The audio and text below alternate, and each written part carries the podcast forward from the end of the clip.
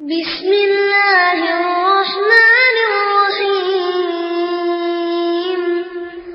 إذا جاء نصر الله والفتح ورأيت الناس يدخلون في دين الله أفواجا அஸ்ஸலாமு அலைக்கும் வரஹ்மத்துல்லாஹி வபரகாத்து கண்ணியத்திற்குரிய பெரியோர்களே தாய்மார்களே சகோதர சகோதரிகளே இந்தியாவில் இஸ்லாமியர்களின் பரிதாப நிலை என்கின்ற ஒரு தலைப்பு இந்த நிகழ்ச்சியிலே எனக்கு வழங்கப்பட்டிருக்கிறது. இந்திய நாட்டிலே பாஜக தனது ஆட்சி கட்டிலில் அமர்ந்த காலத்தில் இருந்து மாட்டிறைச்சியின் பெயரால் முஸ்லீம் சமுதாய மக்களை வஞ்சித்த பொழுதும் தலாக் என்கின்ற அந்த சட்டத்திலே தலையிட்டு முஸ்லீம்களுடைய வணக்க வழிபாட்டில் மூக்கை நுழைத்த பொழுதும் நானூற்றி ஐம்பது ஆண்டுகால பழமை வாய்ந்த முஸ்லீம்களின் ஆவணங்கள் அனுபவ பாத்தியங்கள் அடிப்படையிலே முஸ்லிம்களுக்கே உடமையான பள்ளிவாசல் பாபர் பள்ளியை பறித்த பொழுதும் முஸ்லிம்களை பரிதாப நிலையிலும் படுகுழியிலும் தள்ள வேண்டும் என்று திட்டம் தீட்டியது. அந்த நிலையையெல்லாம் சகித்து கொண்டிருந்த இந்த சமுதாயம் அதற்கு அடுத்த கட்டமாக தற்பொழுது ஏற்பட்டிருக்கின்ற ஒரு மிகப்பெரிய பிரச்சனையை நாம் எதிர்கொண்டு கொண்டிருக்கிறோம். அதுதான் குடியுரிமை திருத்த சட்டம் என்கிற பெயரால் ஒட்டுமொத்த இந்திய நாட்டு மக்களின் நூற்றி முப்பத்தி ஐந்து கோடி பேரின் குடியுரிமையை கேலிக்கூத்தாக்குகிற ஒரு திட்டம். இந்த சட்டத்தினால் பரிதாபத்திற்கும் படுகொலிக்கும் போகக்கூடிய நிலையை அடைந்திருப்பது முஸ்லீம்கள் மட்டுமல்ல இந்துக்களும் தான் கிறிஸ்தவர்களும் தான் பௌத்தர்களும் சீக்கியர்களும் ஜெயினர்களும் தான் கடவுளே இல்லை என்று சொல்லுகிற நாத்திகர்கள் தான் என்பதை அடுக்கடுக்கான ஆதாரங்களோடு பல்வேறு நாட்டு நடப்பு ஆதாரங்களோடு உங்கள் கவனத்திற்கு நாங்கள் கொண்டு வருகிறோம். ஏனென்று சொன்னால் இன்றைக்கு நாடு போய் கொண்டிருக்கின்ற போக்கை சமூக வலைதளங்களில் தொலைக்காட்சிகளில் நீங்கள் பார்த்து கொண்டிருக்கிறீர்கள். காஷ்மீரில் இருந்து கன்னியாகுமரி வரைக்கும் அசாமிலிருந்து குஜராத் வரைக்கும் நாடெங்கிலும் மிகப்பெரிய போராட்டங்கள் நடந்து கொண்டிருக்கிறது. மத்திய அரசாங்கத்தினுடைய இந்த சிஏஏ என்கின்ற சட்டத்தை எதிர்த்து என்ஆர்சி என்கின்ற சட்டத்தை எதிர்த்து என்பிஆர் என்கிற சட்டத்தை எதிர்த்து மிக பெரும் போராட்டங்களை பல மாநில முதல்வர்கள் தலைமையிலேயே அந்தந்த மாநிலங்களில் நடக்கிறது. ஆளுங்கட்சியும் எதிர்க்கட்சியும் ஒன்று திரண்டு பிஜேபிக்கு எதிராக களம் கண்டு கொண்டிருக்கிறது. ஆண்களும் பெண்களுமாக அனைத்து தரப்பு மதத்தினர்களும் அனைத்து ஜாதியினர்களும் ஒன்று திரண்டு ஒரு சேர இந்த மோடி அரசை எதிர்த்து ரோட்டிலே வந்து நின்றிருக்கிறார்கள். காரணம் என்ன?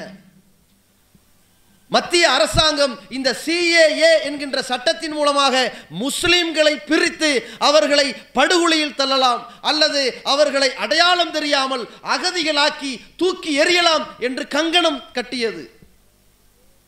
அதற்கு வித்திட்டதுதான் சிஏஏ என்பது. சிட்டிசன்ஷிப் அமெண்ட்மெண்ட் ஆக்ட் என்று சொன்னார்கள். அதாவது இந்தியாவினுடைய அண்டை நாடுகளான பாகிஸ்தான் ஆப்கானிஸ்தான் வங்காளதேசம். இந்த மூன்று நாடுகள் முஸ்லீம்கள் மெஜாரிட்டி உள்ள முஸ்லீம்களால் ஆட்சி செய்யப்படுகிற நாடுகள் அல்லது முஸ்லீம்களால் வழிநடத்தப்படுகிற நாடுகள்.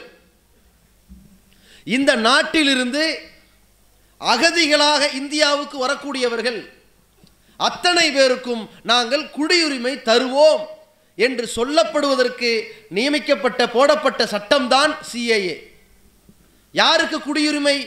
இந்த மூன்று நாடுகளிலிருந்து இந்துக்கள் வந்தால் குடியுரிமை. உன்னை இந்தியனாக்குகிறோம். கிறிஸ்தவர்கள் வந்தால் உன்னை இந்தியனாக்குவோம். சீக்கியர்கள் பௌத்தர்கள் ஜெயினிகள் சமணர்கள். இவங்கெல்லாம் வந்தாங்கன்னா உங்களை பாரிசிகள் இவர்களை எல்லாம் நாங்கள் இந்தியர்களாக்குறோம்னு சொல்கிறார்கள். முஸ்லீம்கள் வருவார்களே ஆனால் அவர்களை இந்தியர்களாக்க மாட்டோம் என்று மறுக்கிறார்கள். இது ஒரு பிரச்சனை. இந்த பிரச்சனையால் பாதிக்கப்படுவதை வெளிப்படையாக நீங்கள் பார்த்தீர்கள் என்றால் இந்த மூன்று நாடுகளில் இருந்து வரக்கூடிய இந்துக்களுக்கு குடியுரிமை கிடைச்சிரும். கிறிஸ்தவர்களுக்கு கிடைச்சிரும். சீக்கிய பௌத்த ஜெயினிகளுக்கு கிடைத்திடும் என்று அந்த மூன்று நாடுகளிலிருந்து வந்திருக்கிற வங்காளதேசத்தில் அல்லது பஞ்சாபில் அல்லது அந்த ஓரஞ்சாரங்களில் இருக்கிறவர்களுக்கு ஒரு மன நிம்மதி ஏற்படுத்துவது போன்று தெரியலாம். ஆனால் அங்கே மிகப்பெரிய பிரச்சனை என்ன தெரியுமா? முஸ்லிம்களுக்கு குடியுரிமை கிடையாது என்று அங்கே மறுத்து கொண்டு இருக்கிறார்கள். இது ஒரு வகையான பிரச்சனை. இந்த பிரச்சனையின் மூலமாக முஸ்லீம்கள் தானே பாதிக்கப்படுகிறார்கள். இந்தியா முழுக்க முஸ்லீம்கள் அல்லவா போராட வேண்டும் என்று கேட்டால் முஸ்லீம்கள் இந்த நாட்டின் சுதந்திரத்திற்காக போராடியவர்கள் இந்த நாட்டின் அரசியல் அமைப்பு சட்டம் இன்றைக்கு கேலி கூத்தாக்கப்படுகிறது. இது என்னடா இது புது சட்டமாக இருக்கிறது?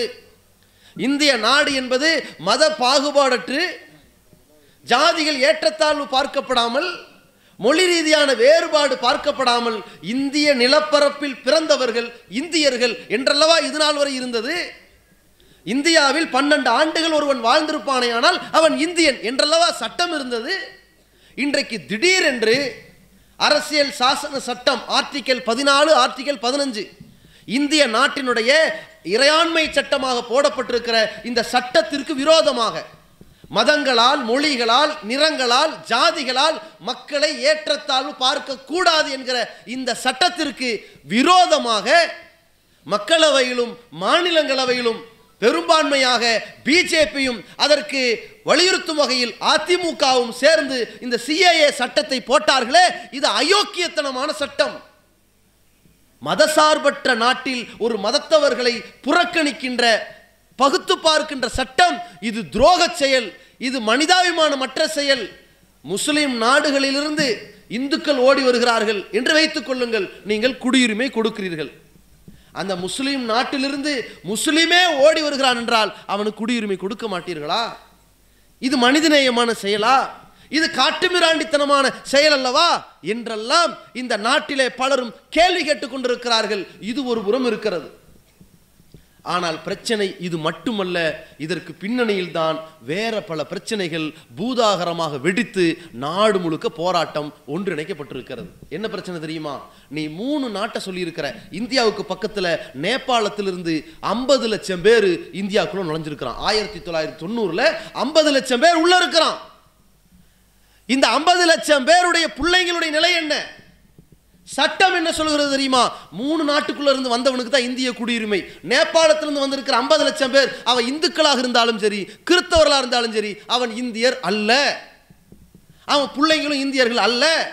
அந்த வந்த ஐம்பது லட்சம் பேருடைய பின்னணியில் அஞ்சு கோடி பேர் இருக்கிறான். அஞ்சு கோடி பேர் நூத்தி முப்பத்தஞ்சு கோடி இந்திய மக்கள் தொகையில் அஞ்சு கோடி பேர் நேபாளத்திலிருந்து வந்த பூர்வீகத்தை கொண்டவன். இப்ப அந்த அஞ்சு கோடி பேர் இந்துக்களுக்கும் கிறிஸ்தவர்களுக்கும் குடியுரிமை இல்லைன்ட்டான் பாருங்க. இதான் பிரச்சனை.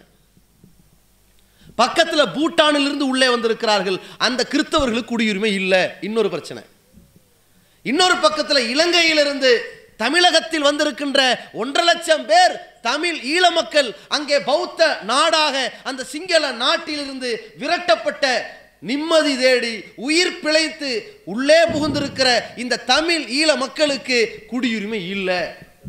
அவன் தன்னை இந்துன்னு தானே சொல்கிறான் இந்துவாக இருந்தாலும் குடியுரிமை இல்லை. ஏன் தெரியுமா? நீ பாகிஸ்தான்லேருந்து வரல. நீ வங்காளதேசத்துலேருந்து வரல. நீ ஆப்கானிஸ்தான்லேருந்து வரல. நீ சிங்களத்தில் இலங்கையிலேருந்து வந்திருக்கிற உனக்கு குடியுரிமை இல்லை. இன்னைக்கு தேசத்தில் ஏற்பட்டிருக்கிற பிரச்சனை என்ன? கிட்டத்தட்ட ஒரு பத்து கோடி பேருக்கு குடியுரிமை இல்லை என்று ஒரு பிரச்சனை சொல்லிக் கொண்டிருக்கிறது. அவன் இந்துவா இருந்தாலும் குடியுரிமை கிடையாது. கிறிஸ்தவனாக இருந்தாலும் கிடையாது. சீக்கியனாக இருந்தாலும் கிடையாது. முஸ்லீமாக இருந்தாலும் கிடையாது. இது ஒரு பிரச்சனை இருக்கா? இன்னொரு பிரச்சனைக்கு வாங்க. இதை நாட்டு மக்கள் அத்தனை பேரும் ஏன் எதிர்க்கிறார்கள் என்று கேட்டால் அந்த இடத்துல ஒரு செக்கு வச்சிருக்கிறான். இப்போ இந்தியாவிலே வாழக்கூடிய அத்தனை பேருமே இந்தியர் தானா என்கின்ற ஒரு கேள்வியை மத்திய அரசாங்கம் இப்பொழுது முட்டாள்தனமாக ஆரம்பித்திருக்கிறது. இந்தியாவில் இருக்கிறீங்களே நீங்க எல்லாம் உண்மையிலேயே இந்தியர்கள் தானா? என்ன ஆதாரம்?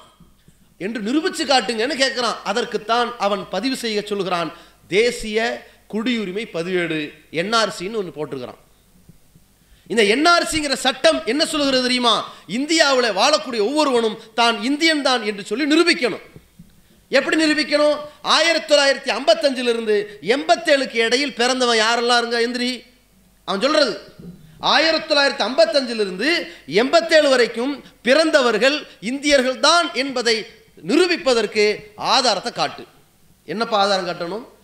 என்னிடத்திலே வாக்காளர் அடையாள அட்டை இருக்குது. இதை வச்சு தான் உன்னையே நான் பிரதமராக்கியிருக்கேன். இது செல்லுமா? இது செல்லாது. என்னிடத்தில் ஆதார் அட்டை இருக்கிறது. இதான் பயோமெட்ரிக். என்னுடைய முகத்தை எடுத்தா என் கண் கூர்மையான அந்த கண் விழியை எடுத்திருக்கிறாய். இது செல்லுமா? செல்லாது. ரேஷன் அட்டை அதற்குத்தான் ஸ்மார்ட் கார்டு ஒன்று கொண்டு வந்தோமே. அதில் கீழே என்ன போடப்பட்டிருக்குது? இது குடியிருப்புக்கான சான்று அல்லன்னு சொல்லிட்டோமே. அது செல்லாது. அப்போ பேங்க் அக்கௌண்ட்டு அதுவும் செல்லாது. வேறு எது செல்லும்? பிறந்தநாள் சர்டிஃபிகேட் இருக்கா? அதை ஏற்றுக்கலாம் இப்போ கேள்வி கேட்குறான். இதை எதிர்த்து நாடு முழுக்க போராட்டம் வெடிக்குது. ஏன்னா ஆயிரத்தி தொள்ளாயிரத்தி அறுபத்தி ஒன்பதாம் ஆண்டு தான் பிறந்த நாள் சர்டிஃபிகேட் என்ற சட்டமே உண்டாச்சு. நீ ஐம்பத்தஞ்சிலிருந்து எண்பத்தேழு வரைக்கும் பிறந்தவனுக்கெல்லாம் பிறந்தநாள் சர்டிஃபிகேட் கேட்டால் எங்கிருந்து எடுத்துகிட்டு வருவான்?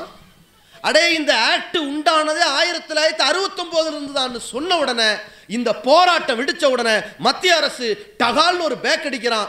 சரி சரி ஆயிரத்தி தொள்ளாயிரத்தி எழுபத்தி ஒன்றுலேருந்து இருந்து எண்பத்தேழு வரை பிறந்தவர்கள் பிறந்தநாள் சர்டிஃபிகேட்டை காட்டுன்னா.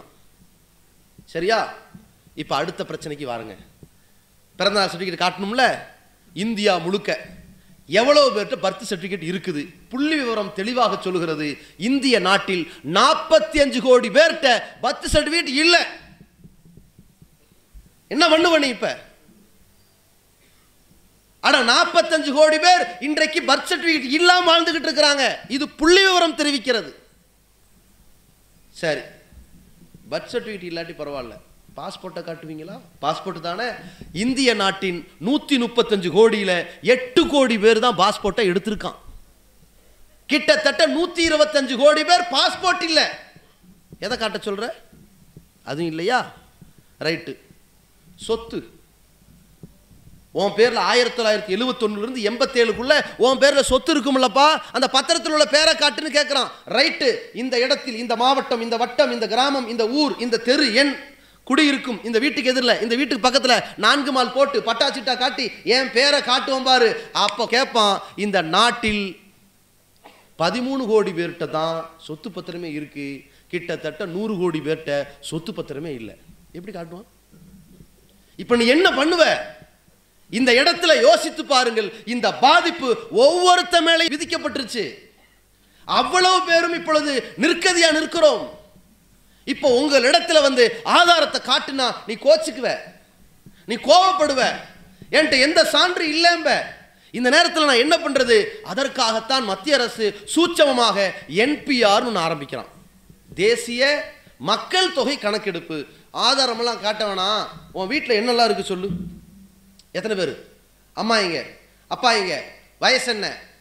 பிள்ளை எத்தனை பேர்? கல்யாணம் ஆனவங்க எத்தனை பேர்? ஆகாதவங்க எத்தனை பேர்? படித்தது என்ன? அட்ரஸ் என்ன? மின் இணைப்பு இருக்கா இல்லையா? சொந்த வீடா வாடகை வீடா? என்று மக்கள் தொகை கணக்கெடுப்புங்கிற பேர்ல இப்போ ஆரம்பிப்பான். இந்த மக்கள் தொகை கணக்கெடுப்புல அவன் சில இடத்துல நோட் பண்ணி வச்சுக்கிட்டு அதை வைத்துக்கொண்டு இந்தந்த வீட்ல எல்லாம் நீ செக்கு வை அவ்வளோ வெற்றி குடியுரிமை இல்லைன்னு நம்மளை தூக்கி ரோட்ல வந்து நிப்பாட்டுவான். இந்த என்பிஆர் என்ஆர்சி என்பது ரெண்டுமே ஒட்டி பிறந்த இரட்டை குழந்தைகள் என்பதை புரிஞ்சுக்குங்க. இப்ப வருவான். வீடு தேடி ஏப்ரல் மாசத்துல என்பிஆர்னு வந்து நிற்பான் இப்ப பிரச்சனை என்ன? இந்த என்ஆர்சி சிஏஏ என்பிஆர் என்கின்ற இந்த சட்டங்கள் எல்லாம் முஸ்லீம்களை மட்டும் வஞ்சிப்பதல்ல இந்த நாட்டின் நூத்தி முப்பத்தஞ்சு கோடி பேரையும் சின்னாபின்னமாக்குகிற சட்டம் என்று நான் சொல்லலைங்க பார்ப்பனர்கள் பேசுகிறார்கள். கல்வியாளர்கள் பேசுகிறார்கள் ஊடகவியலாளர்கள் பேசுகிறார்கள். ஏன்? அவர்கள் தெல்ல தெளிவான கேள்வி கேட்கிறார்கள். என்ஆர்சி என்று அஸ்ஸாமில் ஒரு சட்டம் போட்டீர்கள். தேசிய குடியுரிமை உன்னிடம் இருக்கிறதா என்று ஆயிரத்தி ஐநூறு கோடி ரூபாய் மத்திய அரசாங்கம் மக்கள் வரி பணத்தை செலவு செய்து கணக்கெடுத்தீர்கள். அதில் அஸ்ஸாமில் நாற்பத்தி ரெண்டு லட்சம் பேர் இந்தியர்களே இல்லைன்னு ஒரு குண்டை தூக்கி போட்டீர்கள். எல்லாரும் பதர்னா இந்த கணக்கை மீண்டும் செய்டான்னா மீண்டும் கூட்டி கழிச்சு பார்த்து இல்லை இல்ல பத்தொன்பது லட்சம் பேர் இந்தியர்கள் இல்லை என்றார்கள். பத்தொன்பது லட்சம் பேர் இந்தியர் இல்லையா? ஆமா இல்லை என்றார்கள். அதுல இந்துக்கள் எவ்வளோ? பன்னெண்டு லட்சம் பேர் இந்துக்கள் அவர்கள். குடியுரிமை இல்லைன்னா. பாதிக்கப்படுறது யாருன்னு இப்போ புரியுதா? இந்துக்கள் பன்னெண்டு லட்சம் பேர் குடியுரிமை இல்லைன்னா. கிட்டத்தட்ட நான்கு லட்சம் முஸ்லீம்களுக்கு குடியுரிமை இல்லைன்னா. அதில் இந்த நாட்டினுடைய ஜனாதிபதியாக இருந்த ஃபஹ்ருதீன் அலி அகமது அவருடைய குடும்பத்திற்கு குடியுரிமை இல்லை. யாரு? அவர் நாட்டுக்கே ஜனாதிபதி. இந்தியன் இல்லைன்ட்டான் இந்த நாட்டினுடைய விடுதலை மட்டுமல்ல இந்த நாட்டின் பாதுகாப்புக்காக போராட்ட களத்திலே இராணுவத்திலே களமாற்றிய கார்கில் யுத்தத்திலே போரிட்ட ஒரு தியாகி சனாவுல்லா இந்த நாட்டில் வாழ்ந்தார் என்பதற்கு முப்பது வருஷம் டாக்குமெண்ட் வச்சிருக்கிறாரு. எல்லாத்தையும் கொண்டு வந்து நிரூபிக்கிறாரு. நீ இந்தியன் இல்லைன்னு அனுப்பிச்சிட்டான். அந்த அசாமினுடைய முன்னாள் முதலமைச்சராக இருந்த ஒரு பெண்ணுக்கு குடியுரிமை இல்லைங்கிறான். இவ்வளவு ஏன்? சந்திராயன் விண்கலம் ரெண்டுன்னு அறிவிச்சானே. இதோ விக்ரம் அங்கே செல்கிறார் இங்கே செல்கிறார் நானே. அந்த சந்திராயன் டூ என்ற அந்த ப்ராஜெக்ட்ல ஈடுபட்ட ஒரு விஞ்ஞானி தேவேந்திரநாத் கோசாமி என்பவருக்கு குடியுரிமை இல்லைன்ட்டான். எல்லாத்தையும் இப்போ நிற்கதியாக்கி நிப்பாட்டுறான். அதற்கு பிறகு இப்போ அதில் இருக்கிற இந்துக்களுக்கு குடியுரிமை கொடுப்போமா என்று பேசிக் கொண்டிருக்கிறார்கள் முஸ்லிம்களை விட்டு விடுவோமா என்று பேசிக் கொண்டிருக்கிறார்கள் இந்த இடத்துல இந்திய நாட்டு மக்கள் அத்தனை பேரும் கேட்கிறார்கள் இப்போ எதற்காக இந்த சட்டம் போடுகிறீர்கள்? இல்லை வெளிநாட்டிலிருந்து நாலஞ்சு பேர் ஊடுருவிட்டான். நாலஞ்சு பேர் ஊடுருவிட்டான். அல்லது ஒரு நாலாயிரம் பேர் ஊடுருவிட்டாங்கிறக்காக நூற்றி முப்பத்தஞ்சு கோடி பேரையும் இப்போ ரோட்டில் வந்து நிப்பாட்டுற. ஐநூறு ஆயிரம் ரூபா செல்லாதுன்னு அறிவிச்சான். ஒரு குடும்பத்திலிருந்து ஒருத்தன் தான் ரோட்ல நல்லா புரிஞ்சுக்குங்க. ஒரு குடும்பத்திலிருந்து இந்திய நாட்டின் கணக்கு பிரகாரம் கிட்டத்தட்ட ஒரு முப்பது கோடி பேர்கிட்ட தான் பேங்க் அக்கௌண்ட் இருக்குது. எழுபது எண்பது கோடி பேர்கிட்ட பேங்க் அக்கௌண்ட் கிடையாது. இந்த முப்பது கோடி பேரில் பணத்தை பெருமளவு வைத்திருந்தவர்கள் தான் ஐநூறு ஆயிரம் செல்லாதுன்னு உடனே பணத்தை எல்லாம் கொண்டு வந்து கொட்டுறதுக்கும் இருக்கிற பணத்தை எடுக்கிறதுக்கும் கிட்டத்தட்ட ரோட்டில் நின்றவர்களில் நூறு பேர் செத்தார்கள். இதானங்க நிலை? நின்னவன் சில கோடி பேர். ஆனால் இன்றைக்கு நீ என்ஆர்சின்னு போட்டுட்டியே என்னுடைய குடியுரிமையை நான் காட்ட வேண்டும் என்றால் நான் இந்தியன் என்று நிரூபிக்க வேண்டும்னா நூற்றி முப்பத்தஞ்சு கோடி பேரும் ரோட்டில் நிற்கணும் எத்தனை உயிரை பறிக்கப் போகிறீர்கள்? சொல்லுங்கள். என் இந்து சகோதரனாக இருந்தாலும் அவர் இந்தியன் தான் என்று காட்டுறதற்கு பர்த் சர்டிஃபிகேட் காட்டணும். இந்திய நாட்டில் நாற்பத்தஞ்சு கோடி பேருக்கு பர்த் சர்டிஃபிகேட் இல்லை. என்ன பண்ண போறீங்க? எழுத படிக்க தெரியாதவன் அறுபது சதவீதம் பேர். கிட்டத்தட்ட எழுபத்தஞ்சு கோடி பேர்கிட்ட எழுத படிக்க தெரியாதவன் டாக்குமெண்ட் இல்லை. என்ன பண்ணுவீங்க? அத்தனை பேரையும் கொண்டு வந்து நிப்பாட்டுவீர்கள். இரண்டு வகையான கேள்வி கேட்பீர்கள். இந்தியாவில் இருக்கிற எல்லா மாநிலத்திற்கும் ஒரே ஒரு கேள்வி நீ இந்துவா முஸ்லீமா? முஸ்லீமா முஸ்லீம் அல்லாத மதத்தை சேர்ந்தவனா? சொல்லு. இப்ப அவர் சொல்லணும் நான் முஸ்லீம் முஸ்லீமா ஆதாரம் இருக்கா? ஒண்ணுமே இல்லை. நீ அகதி. முஸ்லீம் அல்லாதவனா? ரைட்டு. நீ இந்துங்கிறதுக்கு ஆதாரத்தை காட்டு. ஏன்? நீ இந்தியனாக ஆகிறதுக்காக வேண்டி நீ முஸ்லீம் என்று கூட இல்லாமல் இந்துன்னு பொய் சொல்லுவ. நீ இந்துங்கிறதுக்கு ஆதாரம் காட்டு. அல்லது கிறிஸ்டின்கிறதுக்கு ஆதாரம் காட்டு. அல தாலுக்கா ஆஃபீஸ்லேருந்து அந்த ஆஃபீஸ்லேருந்து நாய் மாறி நாய் படாத பாடு பாடு. யாரு? குழந்தை குட்டியெல்லாம் தூக்கிட்டு வா. நான் இந்து தான் பக்கத்து வீட்டிலலாம் கேட்டு பாருங்க. சரி ஆவணம்? என் வீட்டில் எந்த ஆவணமும் இல்லை. ஏன்? வீடே எனக்கு இல்லைம்பா சரி நீ இந்து. உனக்கு வீடே இல்லை. உனக்கு இந்திய குடியுரிமை கிடைக்கும். நீ பாகிஸ்தான்லேருந்து ஓடி வந்தியா? இலங்கையிலேருந்து ஓடி வந்தியா? இலங்கையிலேருந்து வந்த. அப்போ நீ இந்தியன் கிடையாது. இல்லை இல்லை இல்லை. பாகிஸ்தான்லேருந்து ஓடி வந்த அப்படியா? எந்த வருஷம் ஓடி வந்த ஆதாரத்தை காட்டு. சும்மா பாகிஸ்தான்லேருந்து ஓடி வந்த இந்துக்கள் குடியுரிமைனா கிடைக்காது. ஆதாரத்தை காட்டு நீ. ஆதாரம் இல்லை. அப்ப இந்தியன் இல்லை. அது ரெண்டாயிரத்தி பதினாலுக்கு முன்னாடியே ஓடி வந்தியா? அப்ப ரெண்டாயிரத்தி பதினாலுல இருந்து நீ இந்தியாவில் தான் வாழ்ந்தங்கிறதுக்கு என்ன ஆதாரம்? ஏன் போன மாசம் கூட இங்க வந்திருக்கலாம் நீ? நீ எப்ப வந்த? இப்ப என்ன பண்ணுவான் இவன்? தனக்கும் தன் மனைவிக்கும் தன் மாமனுக்கும் மச்சானுக்கும் தகப்பனுக்கும் தாய்க்கும் பிள்ளைக்கும் அத்தனை பேருக்கும் இப்ப நிற்கதில் நிற்பார்கள். இவ்வளவு வேணாங்க. இதில் இந்துக்களும் மிகப்பெரிய அளவில் பாதிக்கப்படுவார்கள் என்பதற்கு ஒரு எளிமையாக நான் சொல்கிறேன். அப்பா இந்து அம்மா இந்து ரெண்டு பசங்க. ஒரு பையன் இந்து இன்னொரு பையனும் இந்து நாலு பேர் வச்சுக்கோங்க. இந்த நாலு பேரும் கிட்டத்தட்ட அப்பா ஆயிரத்தி தொள்ளாயிரத்தி அறுபதில் பிறந்தார். அம்மா ஆயிரத்தி தொள்ளாயிரத்தி அறுபத்தஞ்சில் பிறந்தாங்க. அஞ்சு வயசு டிஃப்ரெண்ட்டு இப்போது அப்பாவுக்கு அம்மாவுக்கு இந்த ரெண்டு பசங்களுக்கும் இந்தியர் என்பதற்கு ஒரு ஆதாரம் இல்லைன்னு வைங்க. அவன் அடுத்த கட்டமாக டைரெக்டாக போகணும். ஆஃபீஸுக்கு போகணும். அது கலெக்டர் ஆஃபீஸோ தாலுக்கா ஆஃபீஸோ அப்பப்போ ஆஃபீஸில் அலைய விடுவாங்க. அப்போ போகணும். நாங்கள் பாகிஸ்தான்லேருந்து வந்தோம் அப்படின்னு சொன்னால் தான் இந்திய குடியுரிமை கிடைக்கும். ஏன்னா இந்து தானே? பாகிஸ்தான்லேருந்து வந்தோன்னு சொல்லணும். நாங்கள் கிட்டத்தட்ட ரெண்டாயிரத்தி பதினாலுக்கு முன்னாடி இருந்து இங்கே தான் இருக்கிறோன்னு சொல்லணும். அதுக்கான ஆதாரத்தையாவது காட்டணும். அதுக்கு ரெண்டு மூணு சாட்சியை கொண்டு வந்து நிப்பாட்டணும். இதுக்கெல்லாம் பிறகு அந்த நாலு பேர் குடியுரிமை கிடைக்கலாம் கிடைக்காம இருக்கலாம். பாப்பானா இருந்தால் கிடைக்கும். சூத்திரனா இருந்தால் கொஞ்சம் லேட் ஆகும். தலித்தாக இருந்தால் இன்னும் லேட் ஆகும். தோட்டியாக இருந்தால் முடிஞ்சிருச்சு. பிரச்சனை இருக்கு இப்போ. ஒருவேளை அப்பாவுக்கு பர்த் சர்டிஃபிகேட் இருக்குது அம்மாவுக்கு பர்த் சர்டிஃபிகேட் இருக்குது ஒரு மகன்கிட்ட பர்த் சர்டிஃபிகேட் இருக்குது இன்னொரு மகன்கிட்ட ஒன்றுமே இல்லை. தொலைஞ்சு போச்சு. இப்போ இவன் இந்தியனா இல்லையா? மத்திய அரசு என்ன சொல்லுவது தெரியுமா? அப்பா இந்தியன் அம்மா இந்தியன் இந்த மகன் இந்தியன் இவன் எவனோ எடுத்து வளர்த்துருப்பாங்க. இவன் இந்தியன் கிடையாது. இல்லை என் மூத்த மகனே இவன் தான். கிடையாது. நீ யாரோ ராவுத்தர் வீட்டு பிள்ளைய எடுத்து வளர்த்துருப்ப. அவன் இந்தியன் கிடையாதும்பா. உன் மகனை நீ இழக்கணும் இப்போ நீ. இந்த இடத்துல அவன் இந்தியன்கிறதுக்கு என்ன ஆதாரம்? ரேஷன் கார்டில் பேர் இருக்கு. நீனா பேரை போட்டிருக்க? எடுத்து வளர்த்தி நீ பேர் போட்டால் அது உன் பிள்ளை ஆயிருமா உன் பிள்ளைங்கிறதுக்கு பர்த் காட்டுமா தொலைஞ்சு போச்சுங்க. அப்போ நீ இந்தியன் இல்லேம்மா இந்த பிரச்சனையினால் ஒட்டுமொத்த நூற்றி முப்பத்தஞ்சு கோடி மக்களும் பாதிக்கப்படுகிறார்கள் என்பதால் தான் அத்தனை பேரும் கேள்வி கேட்கிறார்கள். இது நாட்டு மக்களை நிர்மூலமாக்குகிற திட்டம். எல்லாரும் பாதிக்கப்படுவார்கள். நீங்க வேணா கணக்கெடுத்து பாருங்க. அவ்வளவு பேரும் பாதிக்கப்படுவான். ரோட்ல வந்து அத்தனை பேர் நிற்க போகிறார்கள். போலீஸ்கார மாதிரி வந்து நின்று கேட்பான் நீ இந்துவா இருந்தாலும் மோடி நினைச்சாதான் நீ இந்தியன். இல்லாட்டி இந்தியன் இல்லை. என்ன பண்ண போறோம் இந்த சட்டம்? இந்த பிரச்சனையின் இந்த விபரீதத்தின் காரணமாகத்தான் இந்தியா முழுக்க போராட்டம். மத்திய அரசை நோக்கி கேள்வி கணையை அனல் பறக்க தெறிக்க விடுகிறார்கள். ஏண்டா இப்போ அஸ்ஸாமில் வந்து கிட்டத்தட்ட ஒரு பத்தொன்பது லட்சம் பேர் இந்தியர் இல்லைங்கிற அப்புறம் ஒரு பன்னெண்டு பதிமூணு லட்சம் பேர் இந்தியருங்கிற ஒரு மூணு நாலு லட்சம் பேரை இந்தியர் இல்லைங்கிற இந்த நாலு லட்சம் பேர் என்ன பண்ணுவ? சொல்லு. அதில் முதல் கட்டமாக ஒரு மூவாயிரம் பேருக்கு அகதி முகாம் கட்டுறான். மத்திய அரசு அதற்கு செலவழித்த தொகை நாற்பத்தஞ்சு கோடி. இப்போ இந்திய நாடு முழுக்க மிஞ்சி போனா மொத்த நாட்டில் நீ பொறுக்கி எடுத்தா ஒரு முப்பது கோடி பேர் அகதின்னு அறிவிக்க போறேன்னு வெயி வச்சுக்க. முப்பது கோடி பேர் அகதி. இலங்கையிலிருந்து வந்திருக்கிறான். இந்துக்களா? தமிழ்நாட்டு இந்துக்களா? ஏழு கோடி பேர் இந்துக்களா? அதில் ஏழு கோடியில் ஒரு கோடி பேர் முஸ்லீம்கள். மிச்சம் பேர் கிறிஸ்தவர்கள் சீக்கியர்கள் கலந்து கலந்து அதில் ரெண்டு கோடி பேர் இந்துக்களா இருக்கிறாங்களா? அந்த ரெண்டு கோடி பேருக்கு ஆதாரம் இருந்துச்சுன்னா இந்தியன் இல்லைனா இவன் பாகிஸ்தான் வங்காளதேசத்துலேருந்து வர வாய்ப்பு இல்லை இலங்கையில் தான் வந்திருப்பான். அல்லது மலேசியாவிலேருந்து வந்திருப்பான். அவன் இந்தியன் இல்லைன்னு சொல்ல போகிறான் இந்த சட்டம் எந்த மாநிலத்தை கடுமையாக பாதிக்குதோ இல்லையோ தமிழ்நாட்டை பாதிக்கும்.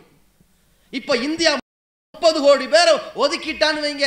ஒரு ஆளுக்கு மத்திய அரசாங்கம் அகதி முகாம் கட்டினதுக்கு ஒன்றரை லட்ச ரூபா செலவு பண்ணியிருக்கிறான். பத்து பேருக்கு பதினஞ்சு லட்சம் ரூபா நூறு பேருக்கு ஒன்றரை கோடி ரூபா ஆயிரம் பேருக்கு பதினஞ்சு கோடி ரூபா பத்தாயிரம் பேருக்கு நூத்தி ஐம்பது கோடி ரூபா. இப்படியே பெருக்கிட்டு போங்க. முப்பது கோடி பேருக்கு எத்தனை கோடான கோடி ரூபா கொட்டுவ? எங்க இருக்கு காசு? அகதி முகாம் கட்டினா முடிஞ்சிருமா? அவனுக்கு சோறு போடணுமே. எப்படி தருவ? அகதிகளுக்கு மூன்று வருஷம் ரேஷன் திட்டம்ங்கிற. மூணு வருஷம் மாதாந்திர தேவைகளை அரசாங்கமே தருங்கிற. ஒருத்தனுக்கு கிட்டத்தட்ட மாதம் ஐயாயிரம் ரூபா தேவைன்னு சொன்னால் முப்பது கோடி பேருக்கு நிலைமை என்ன? நூற்றம்பது கோடியா? ஆயிரத்தி ஐநூறு கோடியா? பதினையாயிரம் கோடி ரூபா மாதம் செலவு பண்ணுமே. இருக்கா உன்ட்ட பணம்? மூணு வருஷம் செலவு பண்ணுவேன் அதுக்கு பிறகு அவனை வேலைக்கு வைப்ப. அல்லது வெளியூருக்கு அனுப்புற வெளிநாட்டுக்கு அனுப்புகிற எந்த நாட்டுக்கு அனுப்ப போகிற அதை சொல்லு. கப்பல் அனுப்ப போறியா? விமானத்தில் அனுப்ப போறியா? கடல்ல சாகடிச்சு விட போறியா? சொல்லு. இப்படிப்பட்ட ஏராளமான கேள்விகளுக்கு பதில் தெரியாமல் திணறிக் கொண்டிருக்கிறது மத்திய அரசாங்கம். சட்டத்தை போட்டான். பதில காணோம். சரி இந்து முஸ்லீம் கிறிஸ்தவனுக்கு இந்த பிரச்சனை இருக்கு. கடவுளே இல்லைங்கிறான அவனை என்ன செய்ய போற? அகதிங்கிற இந்தியா முழுக்க கடவுளே இல்லைங்கிற நிலைமை என்ன இப்ப? அது ஒரு பிரச்சனை. இத்தனை பிரச்சனைகளை கடந்து நாம் இந்தியன் தான் என்று நிரூபிக்கக்கூடிய நெருக்கடிக்கு ஆளாக்கக்கூடிய ஒரு திட்டம் தான் என்ஆர்சியை நீங்கள் போட்டிங்கன்னா நீங்கள் எதிர்ப்பீங்க. உங்கள்கிட்ட ஆதாரம் கேட்டால் உங்களுக்கு கோபம் வரும். என்பிஆர்னு போடுறான். அதில் மக்களை எப்படி ஏமாத்துறான்? என்பிஆர் என்றால் என்ன தெரியுமா? நீங்கள் வீட்டில் எவ்வளோ பேர் குடியிருக்கிறீங்க? என்ன சம்பாதிக்கிறீங்க? என்ன செலவழிக்கிறீங்க? உங்கள் வீடு ரூம் எவ்வளோ சைஸு உங்கள் கக்கூஸ் எவ்வளோ சைஸு அது எந்த அளவுக்கு வெளியேறுது எந்த அளவுக்கு செப்டிக் டேங்க் வச்சுருக்கிறீங்க உங்களுடைய வளர்ச்சிக்காக உள்ளவா செய்கிறோம் என்று மக்களை ஏமாத்துறான். மிக தெளிவாக கேட்கிறார்கள். பெரிய பெரிய பட்டதாரிகள் கேள்வி கேட்கிறார்கள். ஐஏஎஸ் அதிகாரிகள் கேள்வி கேட்கிறார்கள். ஏண்டா? மக்கள் தொகை கணக்கெடுப்புக்கு சென்சஸ் இருக்கு. புள்ளி விவரத்துக்கு இத்தனை ஆண்கள் இத்தனை பெண்கள் இத்தனை முஸ்லீம்கள் இத்தனை கிறிஸ்தவர்கள் இத்தனை திருமணமானவர்கள் ஆகாதவர்கள் படித்தவர்கள் படிக்காதவர்கள் இருக்குது இதை தாண்டி இந்த நாட்டிலே வாழக்கூடியவர்கள் குடும்ப நிலை தெரிந்து கொள்றதுக்கு ஆதாரட்ட இருக்குது அதுதான் எடுத்த. எல்லாரும் உட்கார வச்சு அம்புட்டு விவரத்தை எடுத்து ரேகையிலிருந்து கண்ணிலிருந்து அச்சு வரைக்கும் வாங்கிட்டு போயிட்டே அது இருக்குது அப்புறம் எதுக்காக இதை வாங்குறேன் இல்லை மக்களுடைய நல்வாழ்வை மேம்படுத்துறதுக்கு வாங்குறேன் அப்படியா? நல்வாழ்வை மேம்படுத்துறதுக்குன்னா என்ன படிச்சிருக்கேன்னு கேளு. என்ன சம்பாதிக்கிறேன்னு கேளு. வீடு சொந்த வீடா வாடகை வீடான்னு கேளு. உங்கள் அப்பா இங்கே பிறந்தானா இல்லையான்னு ஏன்டா கேட்குற நீ இங்கே இந்த நாட்டில் தான் பிறந்தாய். உன் தகப்பன் இந்த நாட்டில் தான் பிறந்தான் என்று இந்த கேள்வியே இங்கே வருது? இதற்காகத்தான் இந்தியா முழுக்க போராட்டம். ரெண்டாயிரத்தி பதினொன்னாம் ஆண்டு இதே மாதிரி என்பிஆர் வந்தது. இந்த கேள்வி இல்லை.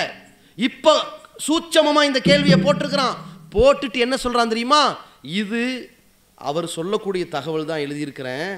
ஆனால் இவங்க அப்பா ஆத்தாலாம் இந்த நாட்டில் தான் பிறந்தாங்கிறதுக்கு இது ஆதாரம் இல்லைன்னு குறிச்சிட்டு போயிடுவான் அப்புறம் தான் என்ஆர்சி வரும்.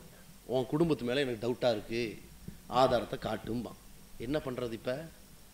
இந்த மாதிரியான மிகப்பெரிய பிரச்சனைகளை எதிர்கொண்டு தான் இந்த அகதிகளாக்கப்படுகிற அவலங்களை எதிர்கொண்டு தான் இந்த நாடு முழுக்க போராட்டம்.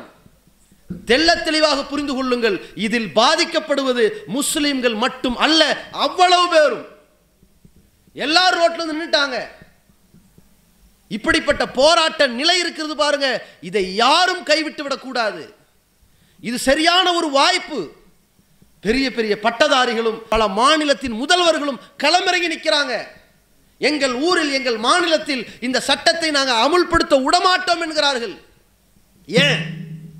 இது மொத்த தேசத்தை சுக்குநூறாக பிரித்து போடும். வன்முறைகளை கட்டவிழ்க்கும். என்னுடைய குடும்பத்தில் எனக்கு குடியுரிமைக்கான ஆதாரம் இருக்குங்க. என் மனைவிக்கு இருக்கு என் தாய்க்கு இருக்கு என் தந்தைக்கு இருக்கு என்னுடைய மாமனுக்கு இல்லை நான் என்ன பண்ணுவேன்? என் வீட்டிலிருந்து அவரை தர தரன்னு இழுத்துட்டு போவானே வாடா அகதி முகாமுக்கு. அப்படிங்கும் போது நான் என்ன பண்ணுவேன்? என் பக்கத்து வீட்டில் இருக்கக்கூடியவனுடைய ஒருத்தனுக்கு அகதி முகாமுக்கு அழைத்து செல்லப்பட்டால் அவன் என்ன பண்ணுவான்? ஒவ்வொருத்தரும் பாதிக்கப்படுவோமே. இப்போ என்ன நடக்கும்? இது நாட்டில் மிகப்பெரிய போர் பிரளயம் ஏற்படாதா? இது வரக்கூடாது என்பதற்குத்தான் இந்த சட்டத்தை வாபஸ் பெற கோரி நாடெங்கிலும் பெரும் போராட்டம் எடுத்திருக்கிறது ஆனால் இந்த போராட்டத்தை எப்படியாவது திசை திருப்ப வேண்டும் என்று எதிர்கொள்ள முடியல. மத்திய அரசாங்கத்திற்கு அதற்கான திராணியும் தைரியமும் இல்லாத காரணத்தினால. தாக்கு பிடிக்க முடியலங்க. இந்த நாட்டை நோக்கி அண்டை நாட்டவர்கள் வர பயப்படுறாங்க. இந்தியாவுக்கு இப்போ பயணம் பண்ணாதீங்கிறான் ஒரு பிரதமர் தேசத்தின் பிரதமர் அசாமுக்கு போவதை அந்த பயணத்தை ரத்து செய்கிறார். அப்படிப்பட்ட அச்சுறுத்தல் ஏற்பட்டிருக்கிறது. தெரு தெருவா அமித் ஷா இந்த சட்டத்தை போட்ட இந்த குண்டர் சட்டத்தை போட்டவன் தெரு தெருவா போய் சிஏஏ என்ஆர்சிக்கு ஆதரவு திரட்ட போகும்போது விரட்டி அடிக்கப்படுகிறார். வெறுப்பின் உச்சத்தில் இருக்கிறார்கள்.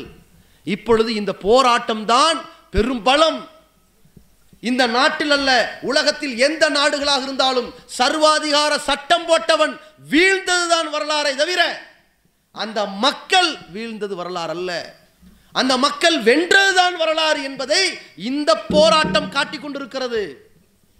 பயப்படுறான். பயத்தின் உச்சம் என்ன தெரியுமா? போராட்டத்தை திசை திருப்ப வேண்டும் என்று சொன்னால் அவன் கையில் எடுக்கிற ஒரு சூத்திரம் டிவைட் அண்ட் ரூல் பிரிவினை ஏற்படுத்தி ஆட்சி செய் என்பதுதான். மோடி பேசுகிறார். போராட்டங்களை ஆடைகளை வைத்து நாங்கள் அடையாளம் கண்டு கொண்டிருக்கிறோம் என்கிறார். புரியுதா? போராட்டம் பண்ணுறவங்களாம் யாரு? பொம்பளைங்கெல்லாம் யாரு? புர்கா அணிந்து எல்லாம் முஸ்லீம்கள் தான் போராடுறாங்க. நாட்டு மக்கள்லாம் நிம்மதியா இருக்கிறாங்க என்று திசை திருப்பினார். ஆனால் அவருடைய சதி அந்த சதி வார்த்தைகள் அந்த சூட்சமான வார்த்தைகள் எடுபடலை. பல இந்து சகோதரிகள் தொப்புள் கொடி சகோதரிகள் புர்காவை அணிந்து ஃபர்தாவை அணிந்து இதோ என்னை நீ அடையாளம் கண்டுகொள் நான் இந்து சமுதாயத்திலிருந்து வந்து போராடி கொண்டிருக்கிறேன் என்று இந்து பெண்களுக்கே புர்காவை போட வைத்தது இந்த மோடியின் சூழ்ச்சி. நடந்துச்சா இல்லையா? அப்புறம் பார்த்தான் இந்த நேரத்திலங்க மத்திய அரசாங்கம் போராட்டத்தை நிர்மூலமாக நீர்த்து போக செய்ய முன்னெடுத்திருக்கிற ஒவ்வொரு சதியையும் நீங்கள் கவனமாக வச்சு காய் நகர்த்தணும். ஏன்னா இது பயங்கரமான பவர் வாய்ந்ததாக அமைஞ்சிருச்சு. எந்த அளவிற்கு போராட்டக்களம் என்றால் பெரிய பெரிய ஐஏஎஸ் படித்த அதிகாரிகள் எல்லாம் இந்திய நாட்டு மக்களை கேட்டுக்கொண்டிருக்கிறார்கள். தயவு செய்து போராட்டத்தை நிறுத்திடாதீங்க இது ஒரு மிகப்பெரிய வாய்ப்பு உங்கள் கையில் கிடைத்திருக்கிறது. இந்த நாட்டில் ஐநூறு ஆயிரம் ரூபாய் தடை செய்யப்பட்ட பொழுது கொந்தளிக்காதவன் விவசாயிகளுடைய உயிர் பறிக்கப்பட்ட பொழுது பல்வேறு விவசாயிகள் பலகட்ட போராட்டங்கள் நடத்தப்பட்ட பொழுது அதற்காக வேண்டி கண்ணீர் வடிக்காதவன் நீட்டு தேர்வு என்ற பெயரால் ஏழை மாணவிகளின் கனவுகள் பறிக்கப்பட்டதுக்காக ரோட்டில் நிற்காதவன். தலாக் என்ற பெயரால் மாட்டிறைச்சி தடை என்ற பெயரால் பாபர் மசூதி என்கிற பெயரால் ஒரு நீதிமன்றமே அநியாயம் செய்கிறது என்று நாடு முழுக்க தெரிந்த பிறகும் கொந்தளிக்காதவர்கள். ஒரு தேசத்தில் பெண்களுக்கு பாதுகாப்பில்லாத சூழல் பாலியல் கொடுமைகளால் இந்த பிஜேபி காரர்களுடைய அட்டகாசம். கற்பழிக்கப்பட்டவர்கள் நீதிமன்றத்திற்கு சாட்சி சொல்ல ஓடுகிற பொழுது கொளுத்தப்படுகிற அவலம். இப்படிப்பட்ட தேசத்தில் அந்த பெண்களுக்காக போராடாத அந்த மக்கள் எல்லாம் இன்றைக்கு தன்னுடைய குடியுரிமையே கேலி கூத்தாக்கப்படுகிறது நான் இந்தியனா என்று அரசு என்னிடம் கேட்கிறது. இப்படிப்பட்ட நெருக்கடிக்கு நான் ஆளாகிவிட்டேன். நான் போடுகிற ஆதாரங்களை எல்லாம் செல்லாது என்கிறார்கள். இதை சும்மா விடக்கூடாது. இந்த சட்டத்தை வாபஸ் பெறும் வரைக்கும் அனைவரும் வாங்க ரோட்டில் நிற்போம்னு சொல்லி தொடர் போராட்டங்கள் நடந்து கொண்டிருக்கிற நேரத்தில் எல்லோரும் கேட்கிறார்கள் இதுதான் உங்களுக்கு கிடைத்திருக்கிற இந்த நாட்டு மக்களுக்கு கிடைத்திருக்கிற கடைசி வாய்ப்பு. இப்போ நீங்கள் போராட்டத்தை விட்டீங்க அடையாளம் தெரியாமல் அழிந்து போவீர்கள். இந்த கடைசி வாய்ப்பை யாரும் கைவிட்டுறாதீங்க என்று சொல்லி சொல்லி சொல்லி இந்த மக்களின் போராட்டத்தினுடைய வேகமும் அதனுடைய வீரியத்தையும் பார்த்து எதிர்க்கட்சிக்காரர்களுக்கெல்லாம் இன்றைக்கு மிகப்பெரிய அளவிலே ஒரு திராணியும் துணிச்சலும் வந்திருக்கிறது. பல மாநிலத்தின் முதல்வர்கள் எல்லாம் துணிவோடு பல அறிவிப்புகளை செய்கிறார்கள். ஏன்? மக்கள் ஒன்றுபட்டுட்டாங்க. எல்லோரும் சேர்ந்து விட்டார்கள். இந்து முஸ்லீம் ஏக்கு ஹே அப்படின்னு அறிவிக்கிறான். அடே இந்து முஸ்லீம் ஒண்ணு மோடி ஷா ஃபேக் ஹேங்கிறான் மோடி அமித்ஷாவும் பொய் போலிங்கிறான். எல்லாரும் ஒண்ணு சேர்ந்து நிற்கிறான் இந்து சமுதாயத்தவர்கள் போராடுகிற களத்திலே முஸ்லீம்கள் சுற்றி வளைத்து நிற்கிறார்கள். முஸ்லீம்கள் தொழுகின்ற பொழுது இந்துக்கள் சுற்றி பாதுகாப்பு தருகிறார்கள். முஸ்லீம்கள் போராட்டத்தில் அமர்ந்திருக்கிற பொழுது இந்து சகோதரன் சீக்கிய சகோதரன் உணவு வழங்கிக் கொண்டிருக்கின்றான். இப்படிப்பட்ட வேற்றுமையிலான ஒற்றுமையை இந்த தேசம் மீண்டும் கண்கூடாக பார்த்து கொண்டிருக்கிறது. அனைவரும் போராடுகிறார்கள். தேசிய கொடி ஏந்தி எந்த நாட்டின் சுதந்திரத்திற்காக அந்த தேசிய கொடிக்காக களம் கண்டார்களோ மீண்டும் ஒரு சுதந்திர போராட்டத்தை நடத்தி கொண்டிருக்கிறார்களோ என்று எண்ணும் அளவிற்கு இன்றைக்கு நாடே ஒன்றுபட்டிருக்கிற நேரத்தில் எப்படியாவது சதி வலையை பின்னி இந்த போராட்டத்தை நிர்மூலமாக்க வேண்டும் என்பதற்காக பலதரப்பட்ட சூச்சமங்களை மத்திய அரசாங்கம் பல ரூபங்களில் உள்ளே முன்னெடுத்து வருகிறது. மிகுந்த கவனத்தோடு இருங்கள். ரொம்ப எச்சரிக்கையா இருங்க. யாரும் உணர்ச்சிக்கு பலியாகி விடாதீர்கள் இதுதான் இந்த ஜமாத்து மட்டுமல்ல ஒட்டுமொத்த முஸ்லிம் சமுதாயம் எல்லோருக்கும் சொல்லுகிற செய்தி. ஏனென்றால் அஸ்ஸாமில் கேரளாவிலே தொப்பி அணிந்து கழுத்தில் தாயத்துகளை தொங்கவிட்டு கைலி அணிய செய்து சில சங்க பரிவாரர்கள் ரயில் நிலையத்தில் போய் குண்டு வைக்க முற்படுகிறார்கள்.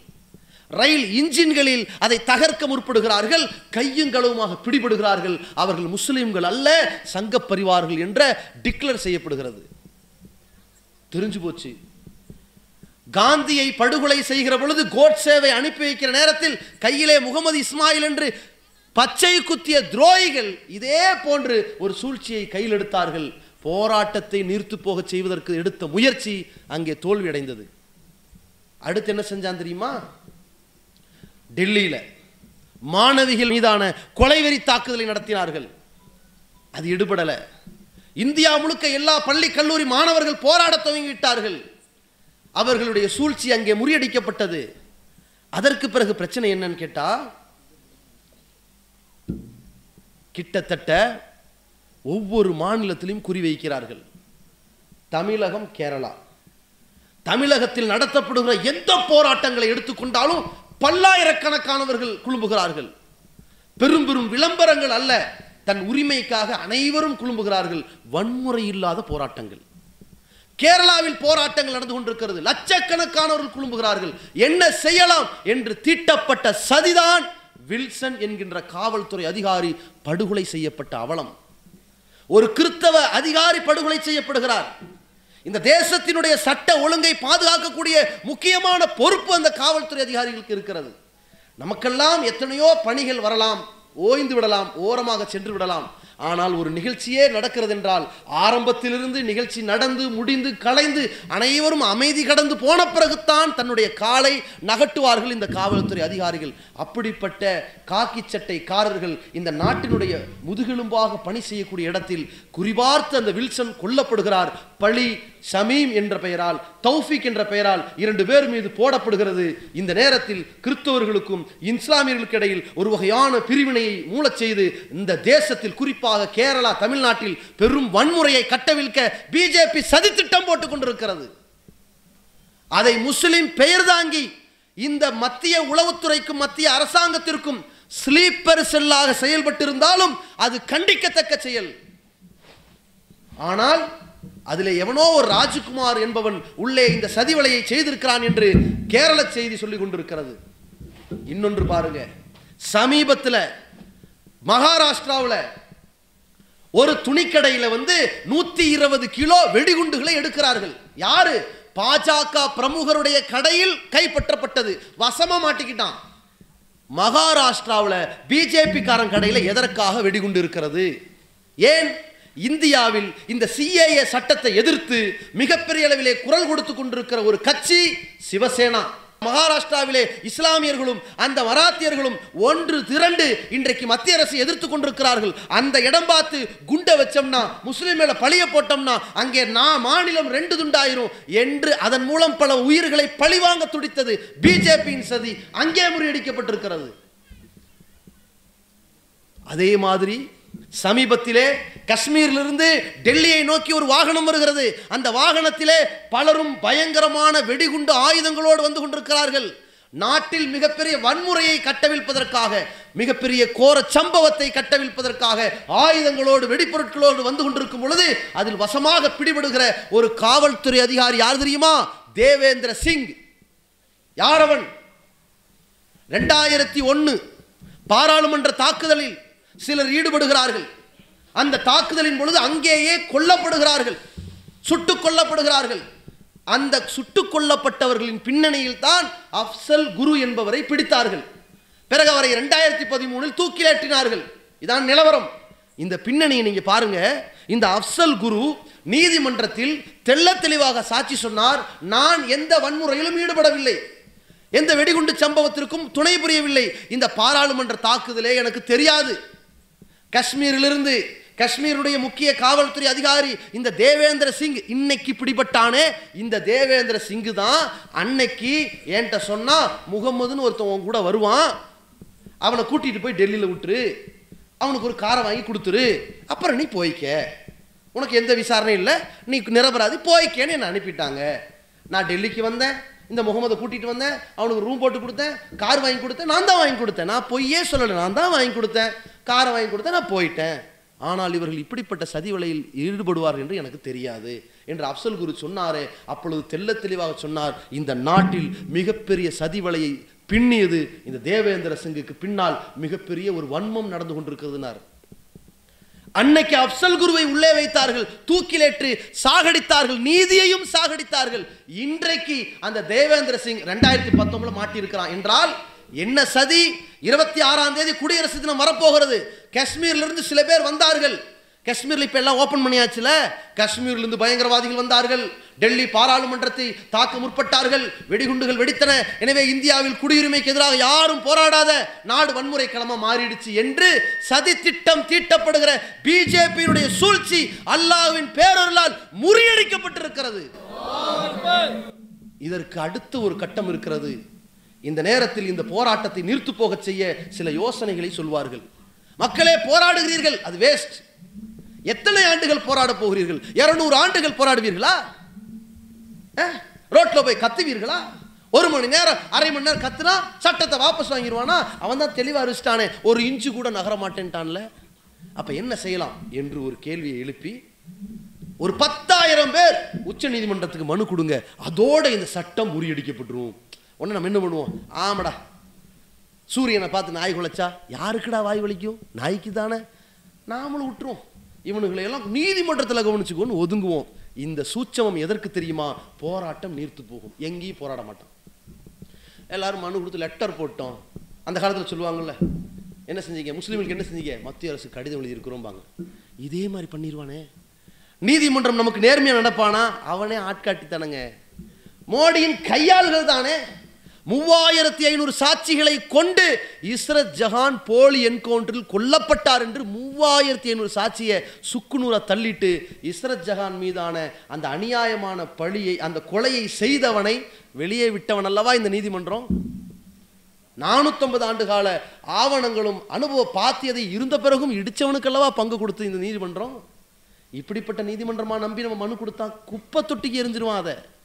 நீதிமன்றம் தெளிவா சொல்லுச்சே இதுவரை மனு போட்டவர்கள் மனுவை நான் விசாரிக்க மாட்டேன். எல்லா போராட்டத்தையும் நிப்பாட்டு அப்புறம் விசாரிப்பேன். எப்ப? நாற்பது வருஷம் கழிச்சு. எல்லாரும் அகதி முகாமில் ஆக்கி இந்தியாவை சுடுகாடாக்கி பல நாடுகளா கூறுபட்ட பிறகு அவன் விசாரிக்க போறான். உச்சி குடிமி மன்றம்.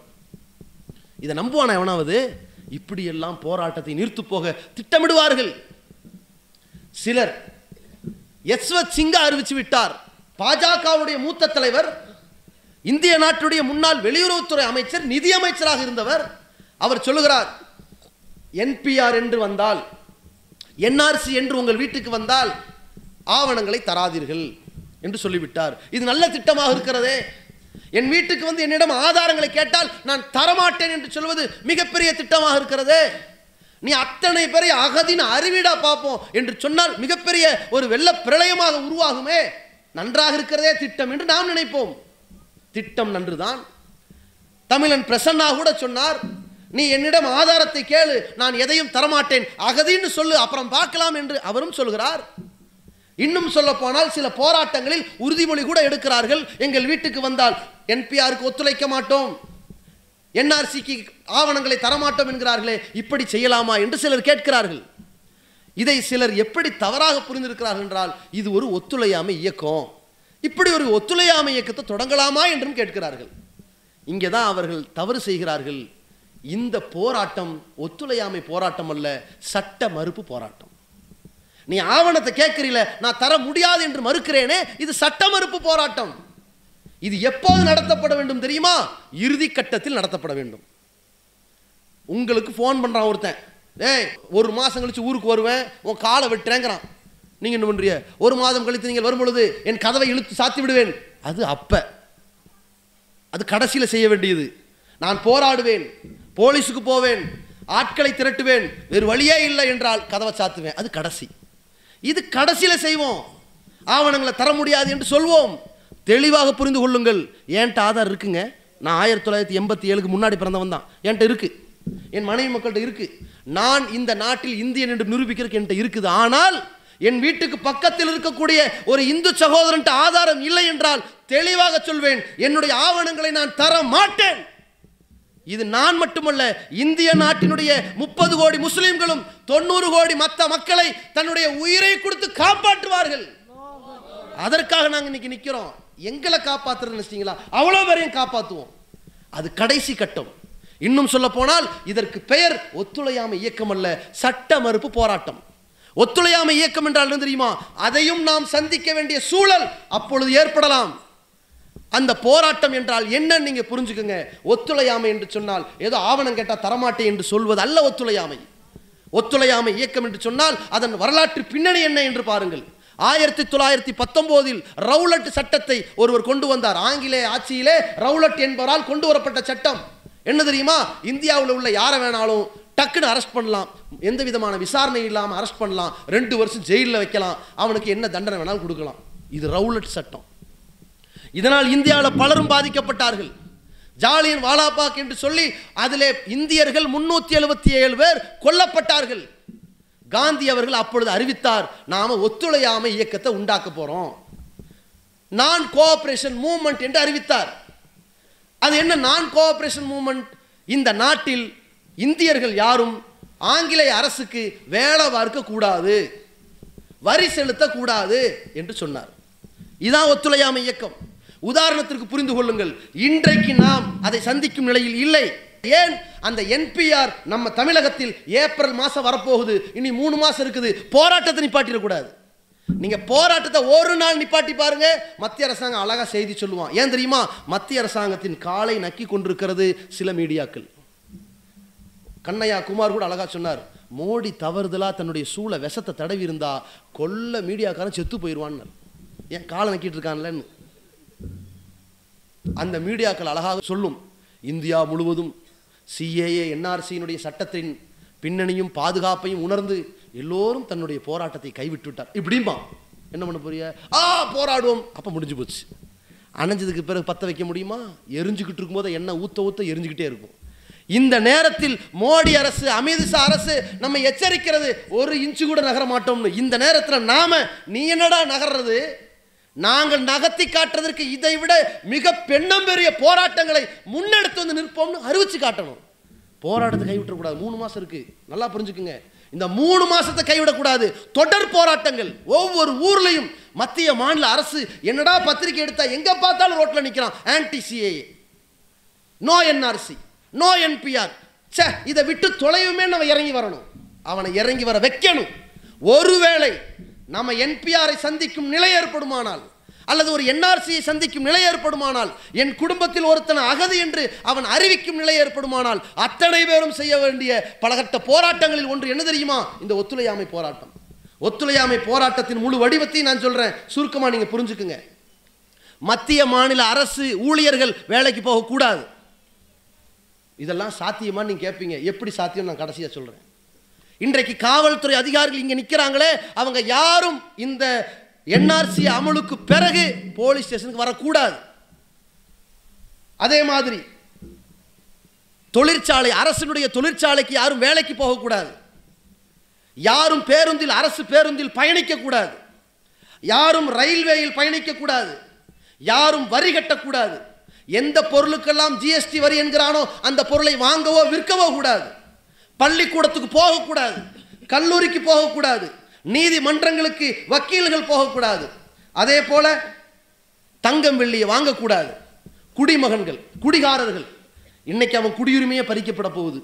நீ நாளெல்லாம் குடிச்சு நாசமாயிட்டு இருக்கிறிய. ஒரு பத்து நாள். ரொம்ப வேணாம். பத்தே பத்து நாள். நீ குடிக்காம இரு. சாராயம் விற்காம இருக்கட்டும். அது அரசாங்கத்துக்கு நஷ்டத்தை உண்டாக்கும். எடப்பாடி அரசு தானே ஒவ்வொரு தீபாவளி பொங்கலை வைத்துக்கொண்டு சேவையாக இந்த குடிமக்களை வளர்க்கிறோம் என்ற பெயரால் குடிகாரர்களை உண்டாக்கி வருமானம் பார்த்து கொண்டிருக்கிற அரசு இந்த நாட்டு மக்களின் குடியுரிமையை பறிப்பதற்கு ஒரு சட்டத்திற்கு வாக்களித்திருக்கிறது. இவர்கள் வாக்களிக்காமல் இருந்திருக்குமானால் இந்த நாட்டில் இந்த சட்டம் அமலுக்கே வந்திருக்காது. இவர்களின் ஆட்டத்தை அடக்குவதற்கும் ஒடுக்குவதற்குமான திட்டம் இது அதே போல வெளிநாட்டில் இருக்கக்கூடியவர்கள் பகிரங்கமாக அறிவிக்கணும். இந்த என்ஆர்சி என்று வரும் பொழுது நான் என்னுடைய நாட்டிலிருந்து சவுதி அரேபியாவா குவைத்தா கத்தாரா பஹ்ரைனா எந்த பகுதியாக இருந்தாலும் அங்கிருந்து வேலையை முடித்துவிட்டு இந்தியாவுக்கு வந்துடுவேன் அறிவிக்கணும். அந்நிய செலாவணிக்கு இந்தியாவுக்கு கிடைக்கக்கூடிய பல்லாயிரம் கோடி இழுத்து மூடப்படும். வங்கி கணக்கு. வங்கி கணக்கை க்ளோஸ் பண்ணு. அஞ்சு பைசா நான் போட மாட்டேன். என் பணத்தை அத்தனை எடுப்பேன். ஒரே ஒரு ஆள் ஆயிரம் ரூபா அக்கௌண்ட்லேருந்து எடுத்தீங்கன்னா முப்பது கோடி பேர் முப்பதாயிரம் கோடி ரூபா எடுத்துருவான். ஆயிரம் ரூபா எடுத்தால் போதும். பத்தாயிரம் பேர்னா என்ன நிலை? மூணு லட்சம் கோடி பேர் மூணு லட்சம் கோடி ரூபா. இந்திய நாடு என்ன ஆகும் திவாலா போயிடும் என்ன பண்ணுவான்? நம்ம காலில் வந்து விழுவான் இதை மட்டும் செஞ்சா போதும். எப்ப? நீ என் குடும்பத்தில் ஒருத்தனை வந்து அகதின்னு அறிவிடா பார்ப்போம். ஏன் தெரியுமா இதை சொல்றோம்? இன்னைக்கு நான் உங்களை செய்ய சொன்னா நீங்க யாரும் செய்ய மாட்டீங்க. இணையதளத்தை யூஸ் பண்ணாதீங்கன்னு சொன்னா யாரும் யூஸ் பண்ண மாட்டீங்க. களத்தில் நிற்பீங்க இதற்கு ஒத்துழைக்க மாட்டீங்க. இந்த பிரச்சனைகள் அனைத்தையுமே கையில் எடுப்பதற்கு ஒரே ஒரு நிலை அத்தனை பேரும் பந்த் மாதிரி நிற்கணும் எதுவும் இயங்கக்கூடாது. பெட்ரோல் பங்க்ல போய் நிற்கணும் ஏன்டா பெட்ரோல் அடிக்கிற? நம்ம நாடே நிர்மூலமா இருக்குது. என் குடும்பத்தில் ஒரு அகதி உன் குடும்பத்தில் ஒரு அகதி. எதுக்குடா பெட்ரோல்? போடா வீட்டுக்கு. அனைத்தையும் நிப்பாட்டி பாருங்க. எதையும் இயங்க விடாமல் நிப்பாட்டி விட்டோமேயானால் மத்திய அரசு சரணடையும் சரணாகதி அடையும். தெளிவாக இந்த நேரத்தில் மத்திய அரசிற்கும் இதை ஆதரித்த எடப்பாடி அரசுக்கும் சொல்லிக் கொள்கிறோம். இந்த மூன்று மாதங்கள் இந்திய நாட்டின் முஸ்லிம்கள் இந்த சட்டத்தை வாபஸ் பெறுவதற்காக போராடி கொண்டிருப்பார்கள். மூன்று மாதங்கள் கழித்து நீங்கள் என்ஆர்சியை அமல்படுத்தியீர்களானால் இந்த நாட்டில் இதை வாபஸ் பெறுவதற்கு போராடுவதோடு சேர்த்து மத்திய அரசை துடைத்தெறிவதற்கு போராடுவார்கள். அதோடு இந்திய வரலாற்றிலே நீங்கள் எங்களை ஓட வைக்கிறீர்கள். மோடியின் அரசாங்கத்தை ஓடவிட்டு அடிப்பார்கள். இந்த நேரத்தில் மிக மிக விழிப்புணர்வாக இருக்க வேண்டிய ஒரு விஷயம் சில இளைஞர்கள் மூளைச்சலவை செய்யப்படுவார்கள். எல்லாரும் உங்கள் அட்ரஸை கொடுங்க. உங்கள் பேரை சொல்லுங்க. உங்கள் வீட்டு அட்ரஸை கொடுங்க. ஒரு ஆயிரம் பேர் வாங்க. எந்த போராட்டமாவது செய்யலான்னு வாங்க. என்று திரட்டுவதெல்லாம் எப்படி அப்சல் குருவோடு முகம்மது என்ற ஒரு பகடைக்காய் அனுப்பப்பட்டு ஒரு தீவிரவாத பின்னணி பூசப்பட்டதோ அது போன்ற வன்முறை பூச்சு சாயம் முஸ்லிம்கள் மீது வந்துவிடக்கூடாது தெளிவாக புரிந்து கொள்ளுங்கள். இந்திய முஸ்லிம்களாகிய நாங்கள் ஒரு காலத்திலும் மக்களுடைய பொருட்களை அரசாங்கத்தின் பொருட்களை அரசாங்க ஊழியர்களை காயப்படுத்துவதோ கஷ்டப்படுத்துவதோ துன்புறுத்துவதோ வன்முறையில் ஈடுபடுவதோ எங்கள் உயிரே போகும் வரைக்கும் செய்ய மாட்டோம். இது யதார்த்தம். ஆனால் இது கோழைத்தனத்திற்காக அல்ல. எங்கள் மார்க்கம் இதை சொல்லி இருக்கிறது அல் முஸ்லிம் மன் சலிமன் நாஸ் மில் லிசானிஹி வயதுகி எல்லா மனிதர்களும் எந்த முஸ்லீமின் கரத்தால் நாவால் பாதுகாக்கப்படுவானோ அவன்தான் சிறந்த முஸ்லீம். அந்த அடிப்படையிலே இந்த மக்களை ஜனநாயக வழியில் நாங்கள் வழிநடத்தி கொண்டிருக்கிறோம் என்பதை கவனத்தில் கொண்டு இந்த போராட்டத்தினுடைய வடிவங்களை நீங்கள் புரிந்து கொள்ளுங்கள். ஆரம்பத்தில் அசாமிலே என்ஆர்சி என்று அறிவித்தார்கள். அதை கண்டித்தது இந்த ஜமாத். அடுத்த கட்டமாக தமிழகம் முழுவதும் மத்திய மாநில அரசு நினைத்தது. இவர்களை மிரட்டி பார்த்தால் இவர்களை அடக்குமுறை செய்தால் இவர்கள் மீது பொய் வழக்கு போட்டால் போராட்டங்களை சுருக்கிக் கொள்வார்கள் அதோடு நிறுத்திக் கொள்வார்கள் என்று நினைத்தது. ஆனால் உங்களால் எங்களுடைய போராட்டங்களை நிறுத்த முடியவில்லை. எங்கள் போராட்டங்களின் எண்ணிக்கை பெருகிக் கொண்டிருப்பது என்பதுதான் வரலாற்றை நான் உங்களுக்கு நினைவுபடுத்துகிறேன். ஆரம்பத்திலே தமிழகம் முழுவதும் ஒவ்வொரு மாவட்ட தலைநகரங்களிலும் தடையை மீறிய நாங்கள் ஆர்ப்பாட்டம் அறிவித்தோம். எல்லோரும் வந்தார்கள் ஜமாத்தார்கள்லாம் வந்தார்கள். தடையை மீறிய ஆர்ப்பாட்டம் காவல்துறை அனுமதி கொடுக்கவில்லை வாகனங்கள் கொடுக்கவில்லை மைக்கு போட விடவில்லை பேச அனுமதி கொடுக்கவில்லை கைது செய்யப்பட்டு ஒரு நாள் சிறைவாசம் அனுபவித்தோம். ஒவ்வொரு மாவட்டத்திலும் இரண்டாயிரம் மூவாயிரம் பேர். அடுத்த கட்ட போராட்டம் சென்னையிலே ஆளுநர் மாளிகை நோக்கி மாபெரும் பேரணி அறிவித்தோம். தெரிந்து கொள்ளுங்கள் இந்திய வரலாற்றிலே ஐம்பதாயிரம் பேர் மீது சென்னையிலே வழக்கு போடப்பட்ட வரலாற்று சமுதாயமாக நாங்கள் ஒரு நாள் சிறைவாசத்தை அனுபவித்தோம். பேரணி ஆர்ப்பாட்டம். என்ன அறிவித்தீர்கள்? அசரமாட்டோம் ஒடுங்க மாட்டோம் சட்டத்தை மாற்ற மாட்டோம் என்றீர்கள். நாங்கள் போராட்டத்தை சுருக்கி கொண்டோம் என்று நினைத்தீர்களா? அடுத்த கட்டமாக அறிவித்திருக்கிறோம் தமிழகத்தினுடைய அனைத்து மாவட்ட கலெக்டர் அலுவலகங்களை நோக்கி. நெல்லை மாவட்டம் என்றால் தென்காசி மாவட்டம் என்றால் தென்காசியில் இருக்கக்கூடிய ஆட்சியாளர் அலுவலகத்தை நோக்கிய சனிக்கிழமை இருபத்தி ஐந்தாம் தேதி மாபெரும் பேரணியை மதியம் மூன்று மணிக்கு இந்த ஜமாத் அறிவித்திருக்கிறது. இந்த பேரணி ஆர்ப்பாட்டம் என்பது தமிழகத்தினுடைய அனைத்து மாவட்ட கலெக்டர் அலுவலகங்களை நோக்கி மிக பெரும் போராட்டங்களை தமிழ்நாடு இன்ஷா பார்க்கத்தான் போகிறது.